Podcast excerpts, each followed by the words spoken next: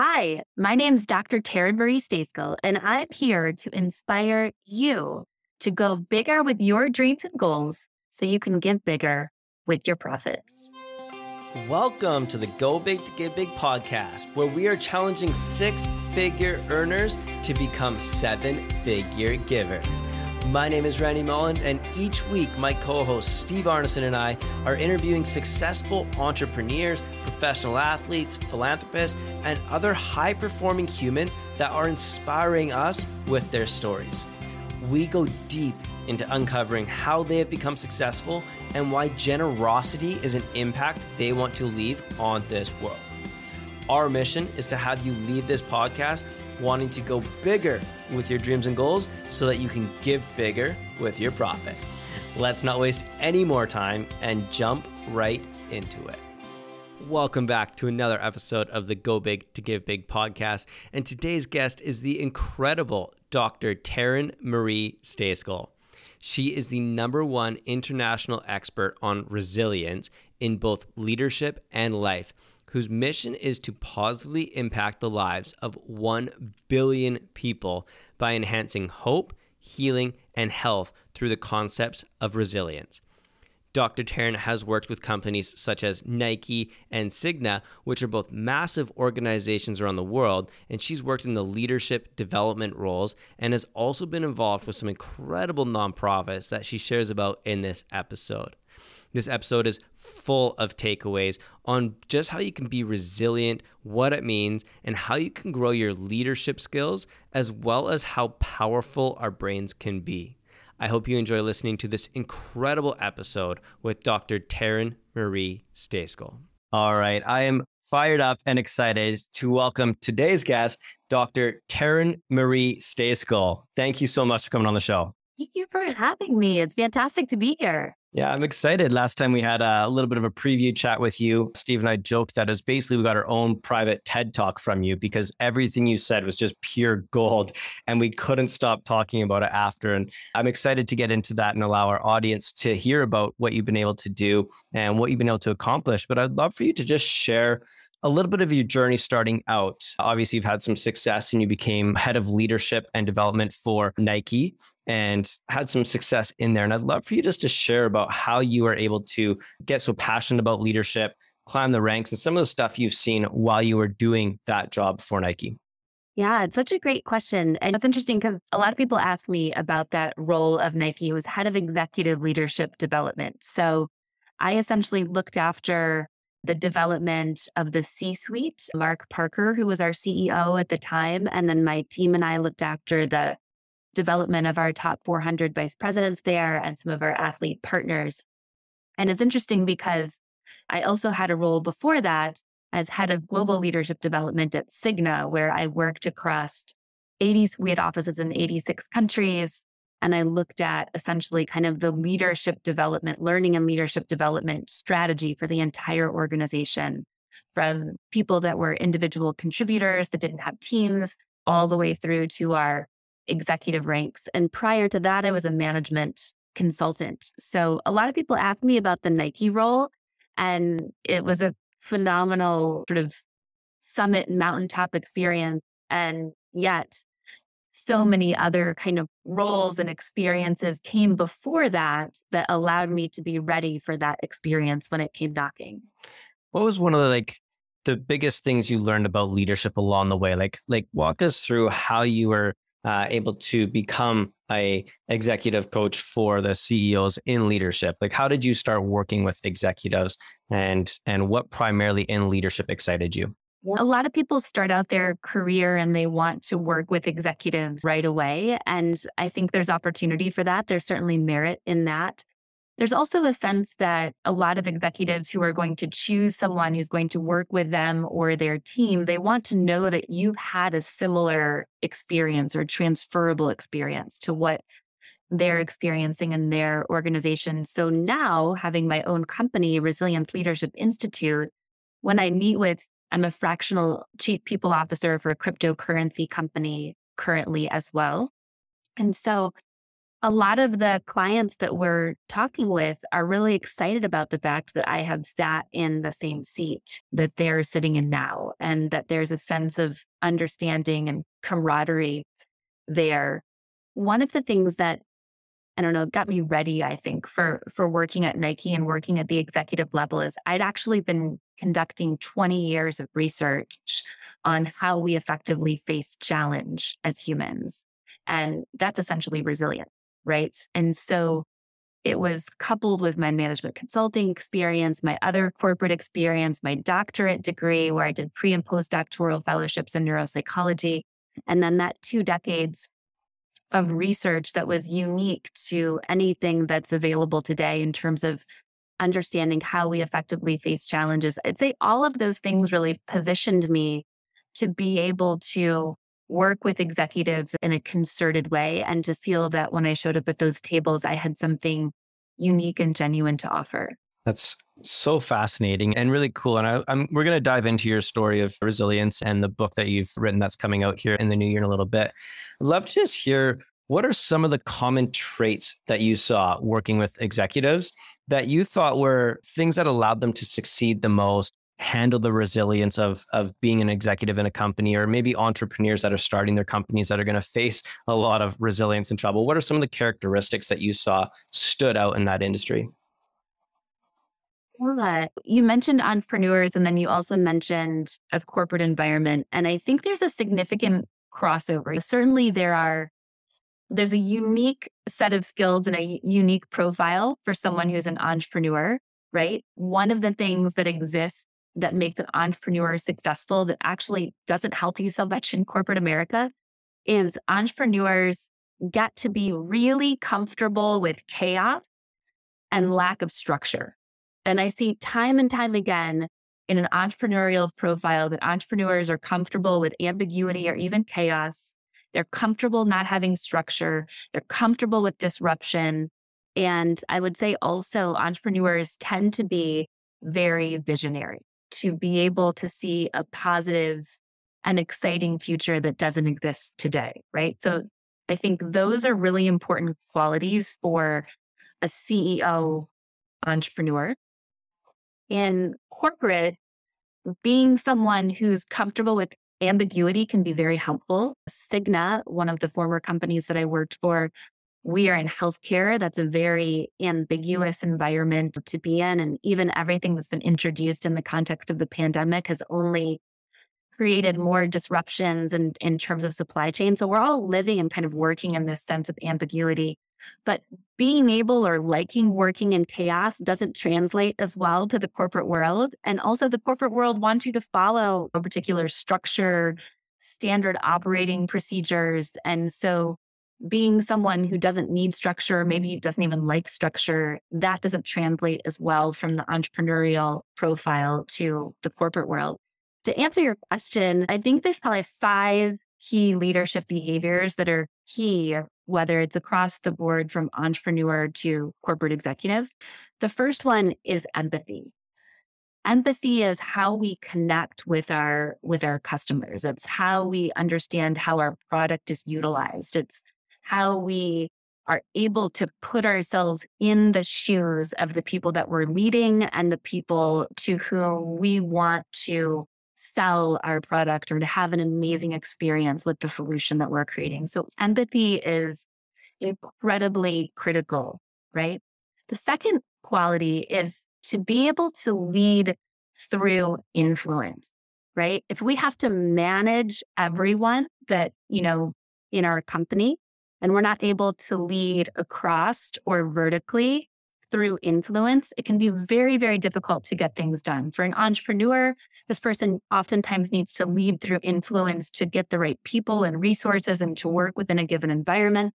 In the corporate world, leading through influence means convening people together and being able to all move in the same direction, even if people don't necessarily report to you. Right. The third thing is being able to accurately assess threat, let's call it, right? So you or some of your listeners might remember we had these different threat levels, especially around like September 11th, right? Where it was like red or orange or yellow or green, right? If everything's code red all the time, you're going to burn out. It, you're going to exhaust yourself. You're going to have a heart attack, or you're going to exhaust everyone else around you in the interim. And so being able to appropriately assess threat and not make everything code red, but to really be able to differentiate between like what's red, what's orange, what's yellow, and what's green, and then respond accordingly. Because if you're constantly dropping everything to address something, then you know your kind of day to day basic things don't get don't get. I'd say the fourth leadership skill is communication. The best leaders that I see are able to communicate powerfully and prolifically. It's not enough just to have a vision for the future, to have an incredible strategy. If you can't share that with people or you don't have people around you who can translate what you're saying into communication that uplifts, that incites motivation, then it's really difficult to lead at that level. So, just to recap, we've got empathy, we've got leading through influence, we've got appropriately assessing threat, communication. And then what I would say is the fifth quality, right, of most effective leaders is the ability to, in fact, have that vision for the future, right? To see the exciting future ahead, to get people on board, to be able to motivate, to envision what doesn't currently exist today, and then to inspire others to come to come with you through the other characteristics that I mentioned. I think those are super powerful and oftentimes are, are topics that we talk about here on the podcast. And I think one of the my favorite of them, anyways, I'll, I'll just say is the empathy aspect of things. I think it's an underrated skill, if you would call it a skill, not only in the business world, but in life in general. I don't think there's enough of it. And I've I've worked in places that have it as a priority or a core value, and places who don't even think about it. And the amount of enthusiasm and momentum with the companies that highlight and incentivize empathy significantly different than the ones that don't from just a human perspective. I think you get people at their best. But I'm curious, I know that you have five pieces in your book. Are these the five same things? You go into deeper detail? No, you got a whole other five set for us. Yeah, I've got I've got a whole other like, five. I've got a whole other five, and and they're related to what I said, but they're different. They're different characteristics. That sorry, I don't know what's going on with my voice. You don't want your voice to go on a podcast. I tell you what. so you asked about what are kind of across the board from entrepreneur to corporate executive, what are the five characteristics that are really kind of most powerful for people that are ascending in their career, which is what I mentioned. What I have studied relative to resilience is what are the characteristics that allow us to effectively face challenge? So, mm-hmm. if we assume that challenge, change, and complexity is the fabric of what it means to be human, that you cannot live a human life without experiencing some level of those things, then knowing that those are inevitable, when those things show up in our lives, what do we do in those moments to be able to effectively address challenge? And it's related uh, to the characteristics that I mentioned. But some of those character- characteristics as, as leaders, you can use empathy to solve challenges. You can use influence to solve challenges, right? But when we think about of the hundreds of people that I've interviewed and the thousands of pieces of data that I've collected, what that data set tells us is that there's five characteristics that are related that make us maximally resilient. So I want to ask you about those, but I want to perhaps paint a bit of a pre story to it. So, what I'm hearing is those particular pieces, or how to effectively deal with change or challenge, though that that efficiency that comes with these five pieces that you'll share with us in a sec, will be will be skills we have to build, not just like born with it, like like like fight or flight is, right? So, can you maybe paint just a really quick picture on what a natural like human response might look like to challenge or change, and then just kind of quickly go through the five different pieces of how we can perhaps go from maybe it is fight or flight to, or like, screw that, I hate change, I'm out. I guess that'd be the flight aspect of things. And then touch on the, the five pieces that we can build skills in? Oh, for sure. So, what I'd say is part of my work is centered around the idea. So, part of my work centers on debunking the myth that resilience is not inherent in what it means to be human. So, so many people believe just what you said, Steve, which is that somehow resilience is something we have to go out and get. It's something we have to cultivate. It's something we have to find, right? And while we can increase our resilience, just like we can create, increase our cardiovascular capability or enhance our muscles in our body by going to the gym and exercising, resilience is actually the essence of being human. Meaning, we were all born resilient. When we logged into this podcast episode to come together today, the three of us collectively and anyone listening to the show, we've all made it through every disappointment, loss, rejection, unfortunate turn of events, bankruptcy, breakup, car accident. We, we've made it through everything expected and unexpected that has shown up in our lives. And what that means is we are naturally created to be resilient when we take our first breath and when we enter this world. And I think that's a really exciting and freeing element of this to understand because then it's then we stop having the conversation about like, well, I don't think I'm very resilient, or maybe I'm not resilient enough, right? We stop having that conversation and we step into the full power and the complement of what it means to be resilient as a birthright, as a as a natural part of our human essence. And then we start to look at, okay, and if I want to develop my resilience, how do I go about doing that? And that's what the five practices do.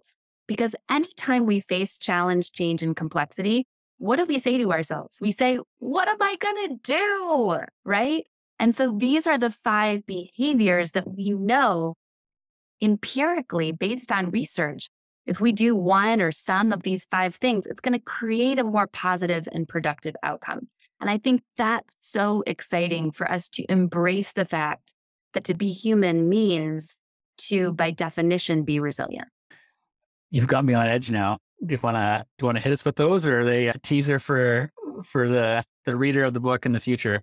Yeah, I can actually, yeah, I can absolutely share with those what you are. Now, you also mentioned the sympathetic and the parasympathetic nervous system right? So the sympathetic nervous system, as many of us know, this is like when we face challenge or threat, right? This is like gets the cortisol pumping and the adrenaline going and the heart beating and all the things, right? And so in that moment, what our sympathetic nervous system would tell us is that we have three choices, right? Fight, flight, or freeze. And what our parasympathetic nervous system, like once we kind of let that threat level back down and really allow what's happening to cascade over us, what the parasympathetic nervous system tells us is we have more choices than that. We have more choices than simply fight, flight, or freeze. And there's power in that. There's being empowered in that because we have choices then about how we can respond that's not just dictated by biology. And so in that in that moment of choice, right? Viktor Frankl, author of Man's Search for Meaning, he talks about in between stimulus and response, there is a space, right? And that space is choice. And having choice about how we respond is one of the last and most important human freedoms. And so when we think about this moment of choice and how we respond, then we can make a better choice about how to be more resilient. So those five practices that we can choose to engage in the first one is vulnerability. Now, vulnerability is allowing our inside self to match our outside self, to allow our thoughts, feelings, and experience to as closely match the self that we show to the world. And that definition is really important because so often people don't understand what vulnerability is or what it means to be vulnerable. It means to be congruent. If you're having a bad day, to be able to speak that. If you're having a difficult time, say, like, things are really hard right now, rather than holding that in. Now, vulnerability is important relative to leadership because vulnerability is the fertile ground for authenticity and empathy and leadership, right? So we talked about empathy earlier. So vulnerability is basically the cornerstone for that. Because if you think about it, we can't empathize with someone's experience without first connecting to something vulnerable within ourselves, right? And so, what it means to be an authentic and an empathetic leader comes first from this practice of vulnerability. Now, if we know vulnerability is good for us, why aren't we all running around living our most fabulous, vulnerable lives, right? Great question because of a little something that seems to also be hardwired in us as humans called the vulnerability bias. And what the vulnerability bias tells us is the moment I'm thinking about telling you something vulnerable or authentic or empathetic, that little bias is like, no, no, no, don't do that. The three L's will occur. People won't like you, they won't love you, and they might leave. Those are the three L's. And so we're like, ooh, that seems scary.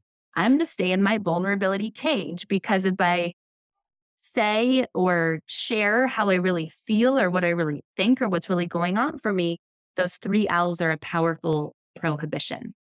But they're a faulty pro- prohibition. They they lie to us. And so in order to be vulnerable, we have to push past the vulnerability bias in order to step into this full complement of our vulnerability. So the first practice is vulnerability. The second practice is productive perseverance. This is the art and the science of knowing how and when to intelligently pursue a goal. So many people have heard of this concept called grit, right? And grit means when challenge shows up, we get gritty, put our head down, we do, we keep going. That works great in a highly structured environment that doesn't change, right? If you want to be a Navy SEAL now or when you grow up or later, then you can be really gritty. If you want to graduate from the Naval Academy or from medical school, right? That's a very kind of stable environment. But when you look at the environment that we've all been living in, right, for these past couple of years, things are shifting and changing and moving, and there's volatility and disruption. So if we simply just put our head down and go for it, we pick our head back up, the landscape might have changed. So productive perseverance is about, on the one hand, knowing when to be gritty, when to pursue goals in the face of challenge. And on the other hand, knowing when to pivot in a different direction in the face of diminishing returns. Can I ask a quick question on that one? We were just chatting about that inside our mastermind, and we're talking a lot about just the challenges at a face of when do you grind really hard, and when it gets harder, you get harder, kind of thing. How does that affect within the the masculine and the feminine inside of that? Does that change, or is it the same for for males and females to attack this the same way? Yeah. Well, I think what's important to remember when we talk about masculine and feminine is we can talk about that from a gender standpoint, and we can also talk about that from an energetic standpoint. So, for me as a woman, I'm feminine in terms of gender and I have a lot of feminine energy. I also have a lot of masculine energy masculine energy is typically about creating and grinding and pushing and not giving up. And like you said, like working harder, getting harder when things get harder, right? And so when we talk about the masculine and feminine, I think it's important to recognize that, you know, that can be re- relative to gender, right? Like how I identify, how you identify. It can also be about the energy that we have within. Not all men are majority masculine energy, and not all women are majority feminine energy, right? So we get to look at the energetic composition that exists for us as people in addition to our gender. That's cool. No, I was just curious to to see if that had a, a role inside the grit because that's just something that we've talked a lot about inside of our our mastermind lately is I just noticed a lot of the members inside of it are, are struggling with the decision of do I get harder when it gets harder or do I back off a little bit and see where things are and kind of reassess the scenarios? I think part of it is about looking at the environment. There was this little company called Blockbuster that put their heads down and got really gritty. They had an opportunity to purchase Netflix for a very low price tag early on. They didn't. They just missed Netflix and Netflix competition. And they put their head down and continued on their path despite challenge and they're no longer with us right yeah and then we see other we see other organizations that have pivoted in a new direction and are thriving and and doing better doing well So I think the answer to that question is what we get to do now is be very aware of our environment and to look at how the landscape is changing, to look at what are the disruptors that are emerging? What are the new opportunities? How is our sort of product to market fit? How, how does that come together? It's okay with productive perseverance. I talk with organizations and leaders a lot about strategic planning around this practice. And people say, is it okay to still make a three to five year plan? You can absolutely still make a threat, three to five year plan, but you don't want to wait three or five years to check in on how that three to five year plan is doing. You want to have quarterly touch points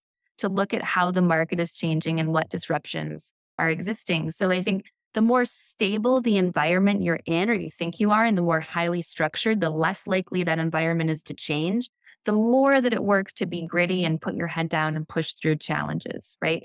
The more volatility, shifting, changing, the more it's important to continue to reassess. And quitting is not necessarily a bad thing. You know, there is such a thing as sunk, sunk expense, diminishing returns. Having the savvy and the foresight to realize that the energy that you are putting into a particular goal gets to be pivoted in a new direction, either small or large, is a really important characteristic for leaders, both in the corporate world and entrepreneurs. Very cool. I'd love to hear what the final three things are. Sure. So the third one is connection. So, connection is first and foremost about the connection we have with ourselves, trusting our gut, listening to our intuition, that still small voice within ourselves, knowing our value, and mm-hmm. then being able to navigate the connection that we have with ourselves with the connection that we have with other people, whether that's our family members or our partner or children or peers, our manager, that type of thing. And that intersectionality of how we care for ourselves and how we care for others and whom we prioritize. Do we prioritize ourselves? Do we prioritize others? People that are people pleasers tend to put everybody ahead of themselves people that are more self-focused, right? Maybe spend a little bit more, a little bit more time or maybe too much time thinking about their own experience as opposed to focusing on the collective or on the community. But this really, when we talk about leadership, connection is deeply important because we're in a moment where we're talking a lot about stress, burnout, exhaustion. People just they've had enough. It's the quiet quitting, the great reset, it's the great resignation. And so this connection is about the great resignation and the great reset are about coming back to ourselves and starting to listen in again around what are our dreams? What is our greatest purpose? What do we think our calling is when it's been sort of covered up by all of the external stuff, right? And there's not a person who is burned out, stressed out, or exhausted who hasn't on some level sacrificed their connection with themselves for the greater good or to complete a mm-hmm. project or to push some work forward. So connecting with ourselves deeply buffers against stress, burnout, and exhaustion. And then how we navigate those external connections is always an ongoing dialogue. The fourth practice is the practice of gratiosity. So this is a word that I made up to sort of encapsulate what I was hearing from people. So, first and foremost, to be able to look on a challenge, typically after some time, and to say, ah, I can see the good in that. Even if I wouldn't have chosen that circumstance, I can see the goodness that came from having gone through that moment. And then there's the osity part, which is generosity. So that's building on that first practice of vulnerability and being willing to generously share our challenges with others so that they can learn vicariously from our experience. In the business world and the leadership world, this is what it means to be a coach and a mentor rather than give advice and tell people what to do. We can tell these stories as a way to help people understand what we've been through and as an illustrative kind of teaching point. And then the last practice, the fifth practice, is the practice of possibility.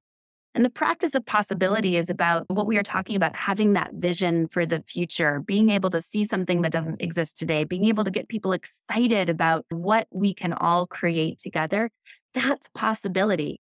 And within any possibility, there's uh, navigating the inflection between opportunity and risk, right? What's the opportunity that we can create, and what's the risk that we're assessing that's going to come along with that opportunity to create the broader practice of possibility.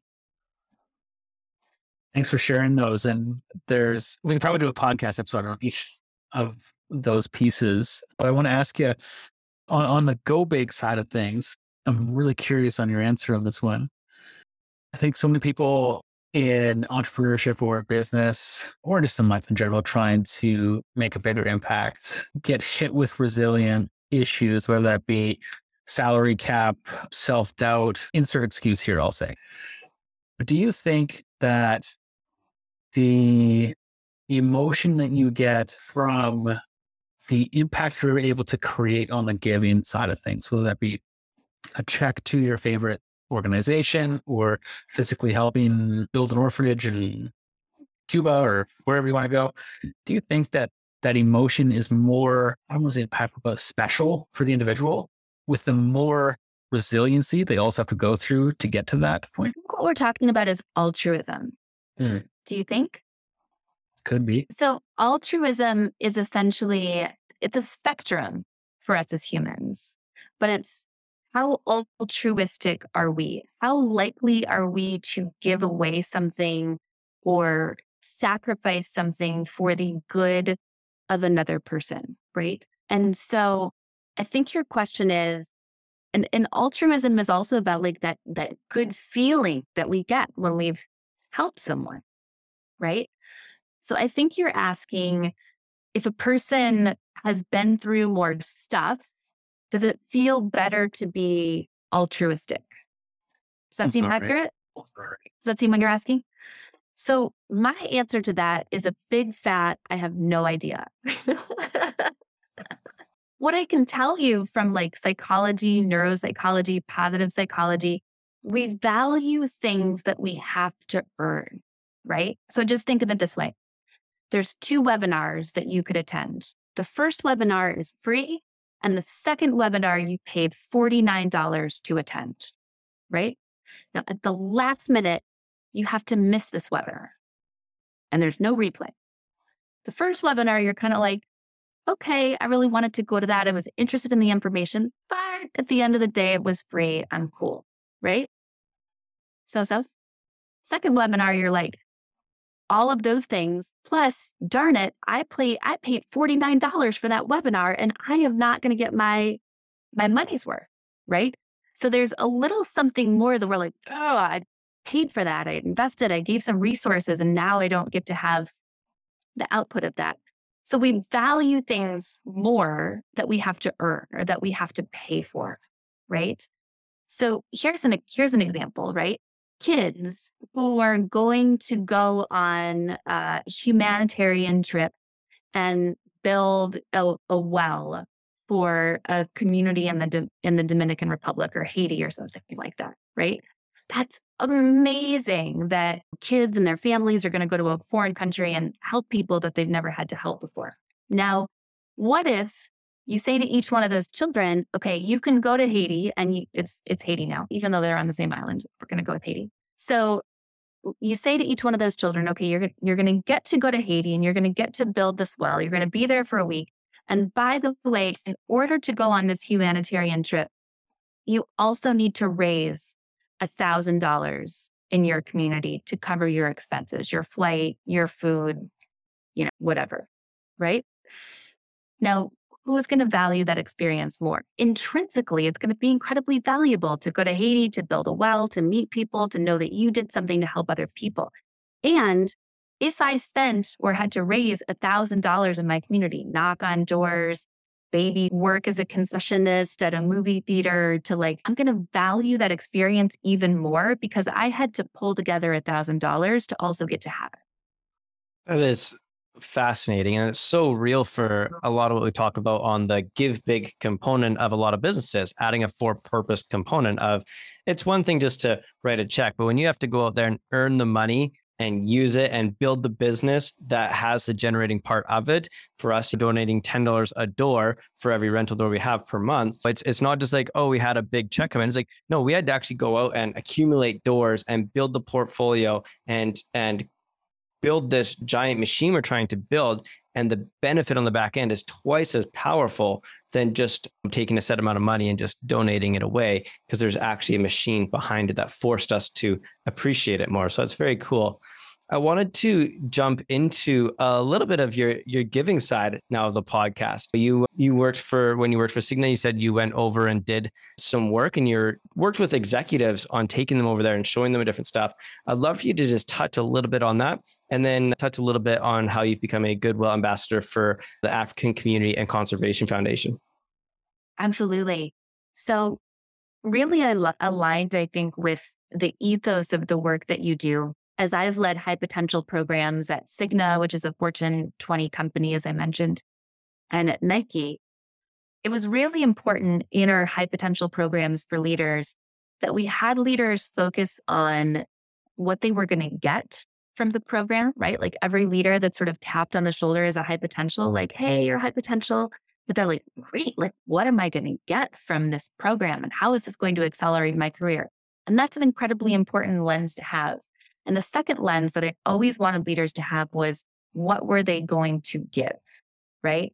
Part of that is recognizing the unique skill set that exists within each of us. If I'm very operationally effective, if I'm very strategic, if I work well through influence, if I'm a powerful and prolific communicator, I can give that to the high potential community that I'm now becoming a part of. And I can share that and I can teach others. I can share this gift with others. And I also felt it was incredibly important for our leaders to get connected with our local community and to give back. So at Cigna, we have 86 offices across the globe, or at least we did at the time when I was in that organization. And so when we took leaders to other offices, right, an office that we had in Mumbai, an office that we had in Shanghai, China, I wanted us not just to go to the office, get to know the other Cigna people that worked there from a different culture, but to get out into the community and to find a way to give back. Right. And in healthcare, that's a really long term kind of, you don't just sort of go into a community and say, like, wave your corporate magic wand and say, okay, all of you have a lower rate of diabetes or something like that. Right. So one of the organizations that I was looking at partnering was this incredible organization that unfortunately is no longer operational, but it was Starkey Hearing Foundation. And what they could teach you to do in an hour was to fit hearing aids. And then they would set up these hearing camps and they worked with the local grassroots community. And you could have four, 500, 600, 1,000 people coming to these hearing camps on buses, walking, to get hearing aids because they had some mm-hmm. deficit in their hearing.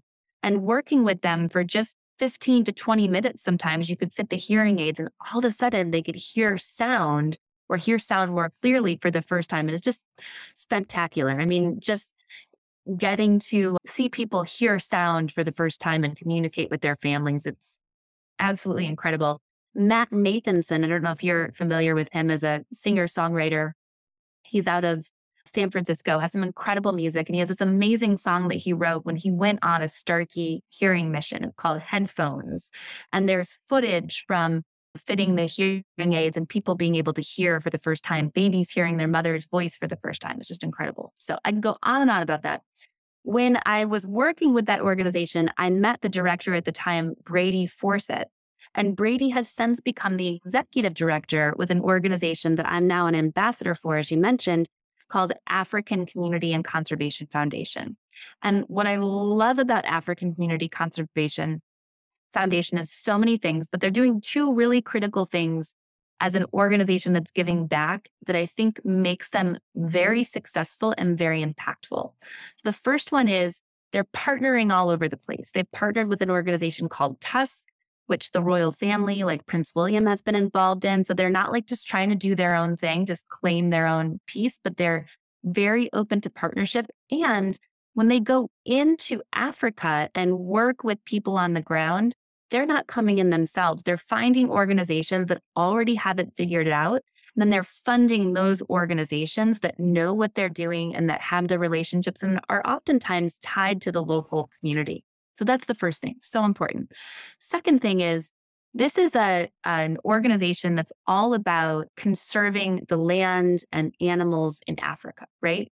Where else can you find a lion outside of Africa or a zebra or a giraffe or a wildebeest outside of a zoo? You can't. It's a very specific environment and a very specific ecosystem that exists there in Africa. And if we poach those animals to extinction, we will no longer have them on this planet, right? And that's tremendously frightening to me to think in our lifetime we could see our see the last rhinoceros, see the last lion, see the last elephant. And it's very possible. It's very possible if we don't have organizations like this looking after the animals. So they have a three-pronged approach.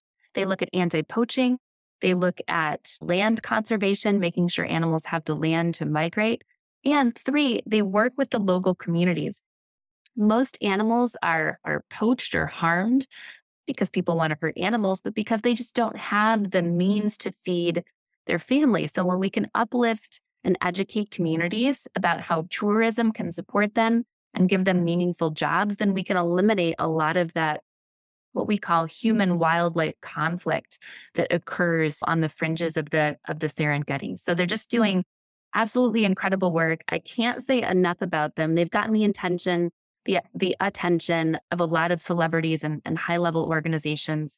I've been working with them for probably five five years now, and they just continue to to grow and expand and to do incredibly meaningful work. I can't say enough wonderful things about them as an organization. So check them out on Instagram. I know you're going to put their handle, African CCF, in your show notes and their website. They're absolutely incredible. And I'm delighted and honored to continue to work with their executive director, Brady Forseth, and the organization as a whole. Sounds like a pretty incredible organization and definitely on the bucket list for me is to, it's one of the last continents I've been able to yet stand on and would love to do some sort of like I'll say eco-friendly tour to to see that type of wildlife because I think that is it's just so rare. And he said it, would be a very sad world to imagine without that. But I'd love for you to take a sec too and perhaps brand on yourself a little bit and just share a favorite memory of yours of giving that still gives you goosebumps today.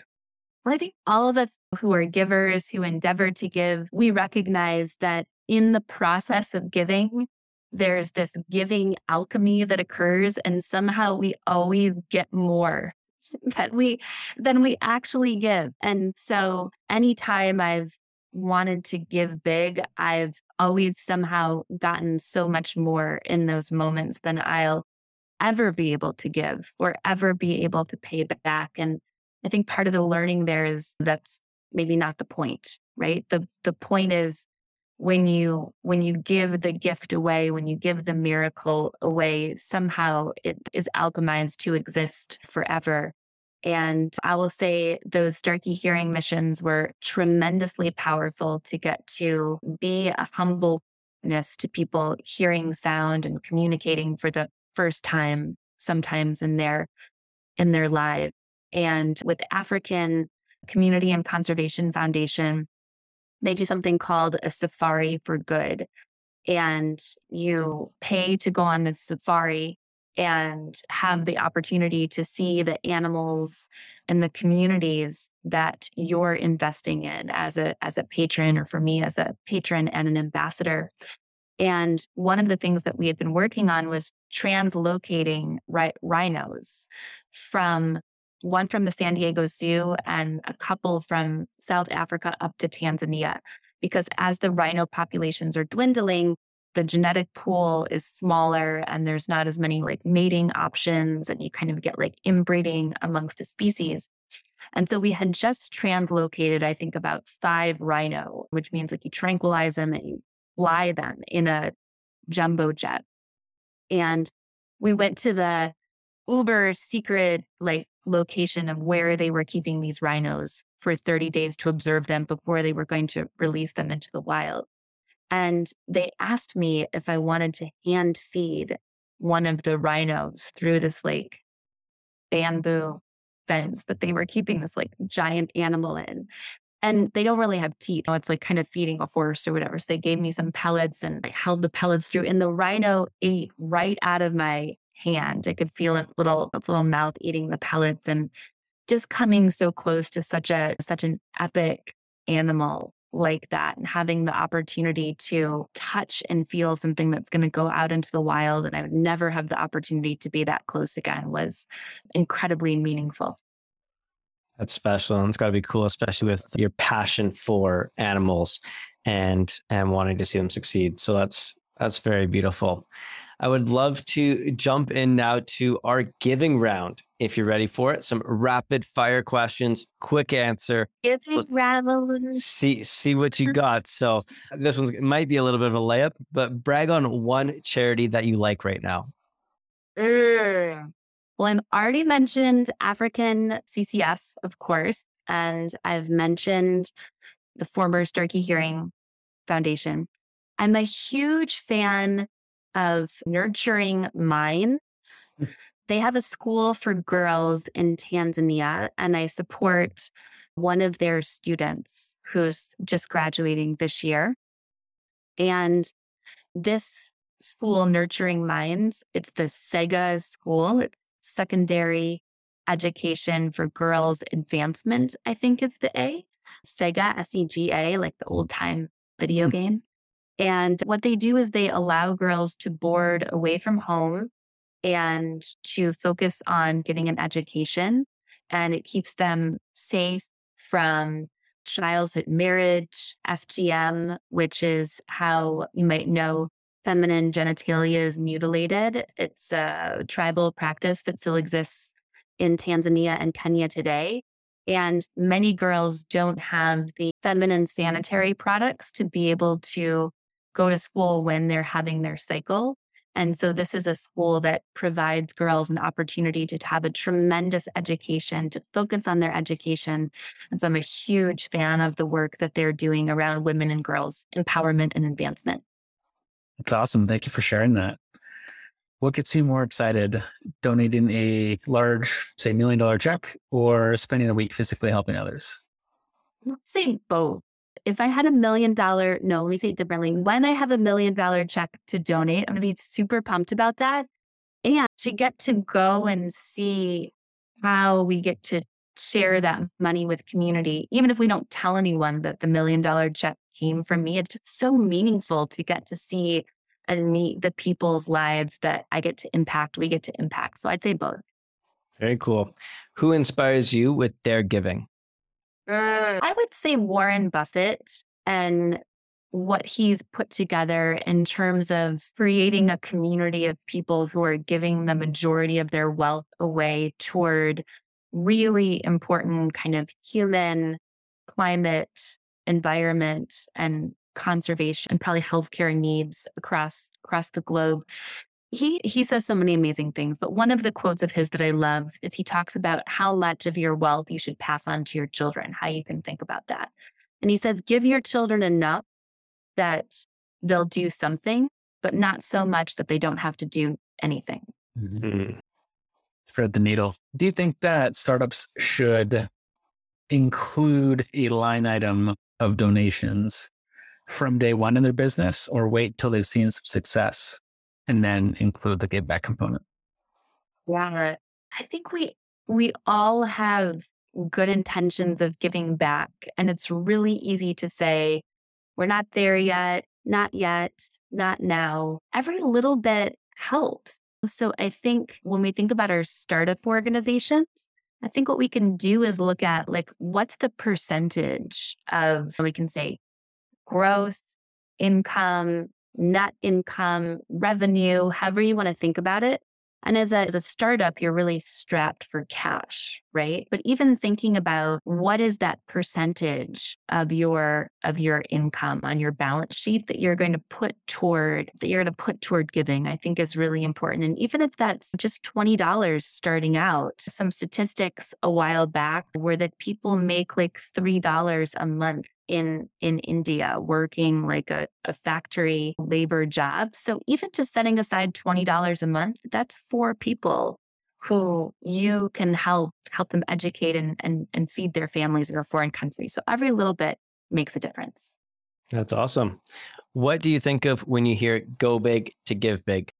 Working hard and smart to create a really strong financial picture to build wealth not so that I can keep it sort of in my bank account or inside the four walls of my home, but then I can think about what are the things in this world that I'm really passionate about and be in a very fortunate position to get to give toward the charities and the initiatives that really speak to me and align with how I want to support the world. In one word, describe the feeling you get when you give. Happy. Love that word. The final question, I'm sure you've heard it before, we ask every one of our guests Do you believe that money can buy you happiness? I believe that money can buy you satisfaction and stability. What's the number one stressor for married couples? Finances. So when finances are tight, when somebody has lost their job, when things aren't going well, money and finances or lack thereof, it really be very difficult for households and for couples and for relationships. There's also some research that was done again, this a while back, kind of prior to inflation, but like something like if you make $75,000, let's say living in Charlotte, North Carolina, if you make $30,000 more than that, 105,000, you're not going to be appreciably happier than someone who makes 75. But someone who makes 75 is going to be appreciably happier than somebody who makes 45. Why? Because when you're making $45,000 a year, you're strapped for cash, you can't afford things. You can't go on vacation. You have to tell your kids they have to have hand me downs as opposed to maybe the new school clothes that they want to have. So I think there's a level of sustainability. And once we get to that level of sustainability, whatever that is, and it's going to look different depending on where we're living and what's the cost of living and what's happening with inflation and interest rates. But once we to that level of sustainability, then Anything beyond that doesn't make us appreciably happier, but being below that threshold is actually really difficult and sort of wreaks havoc on our psyche and on relationships and our own stability and satisfaction. Beautiful answer and uh, very true. So Taryn, thank you so much for coming on the podcast today and delivering so much incredible information for us on a topic that we don't get to talk a ton about that I'm hoping we can do more of. And uh, obviously, I want you to plug your book for a second. Where can people find it? When's it coming out? And how can they get more of what you're sharing? Yes. Well, I want to thank the two of you both for the work that you're doing and, and having this conversation about going big to give big and to give back and to think about needs and communities outside of ourselves. I think that's so deeply needed and so wonderful that this is the lens and the focus of the work that you're doing. Thank you. So thank you so much for that. This is a podcast, and people that listen to podcasts like to listen to other podcasts. And so I have a podcast called Flourish or Fold Stories of Resilience which is well-known people sharing their lesser well-known stories of resilience. So so easy to see that person on the football field or on the stage at the concert or the person on the movie screen and being like, oh, that they just did that because it was easy for them. But to really unpack the challenges, the changes, and the complexity that was part of their journey in getting there that, you know, we so don't often see. So I just plug that podcast. And then my book, The Five Practices of Highly Resilient People, is going to be out next year, early April. So hey. excited. And really looking forward to that being on bookshelves and sharing more when we get closer to that release date. Awesome. Well, we'll definitely share that out and help you promote it because it's such a great reason. And absolutely just loved having you on. And thank you so much for coming on and inspiring us to go bigger with our dreams and goals so that we can give bigger with our profits. Thank you, Thank you. so much. It's a joy and an honor to be here. Awesome. Thank you. you. Have a great day. You too. Thank you for listening to the show. If you know someone who's an example of go big to get big, we would love if you could share this with them. We want to get our message out to as many listeners as we can, and it all starts by having people like you share it with your friends.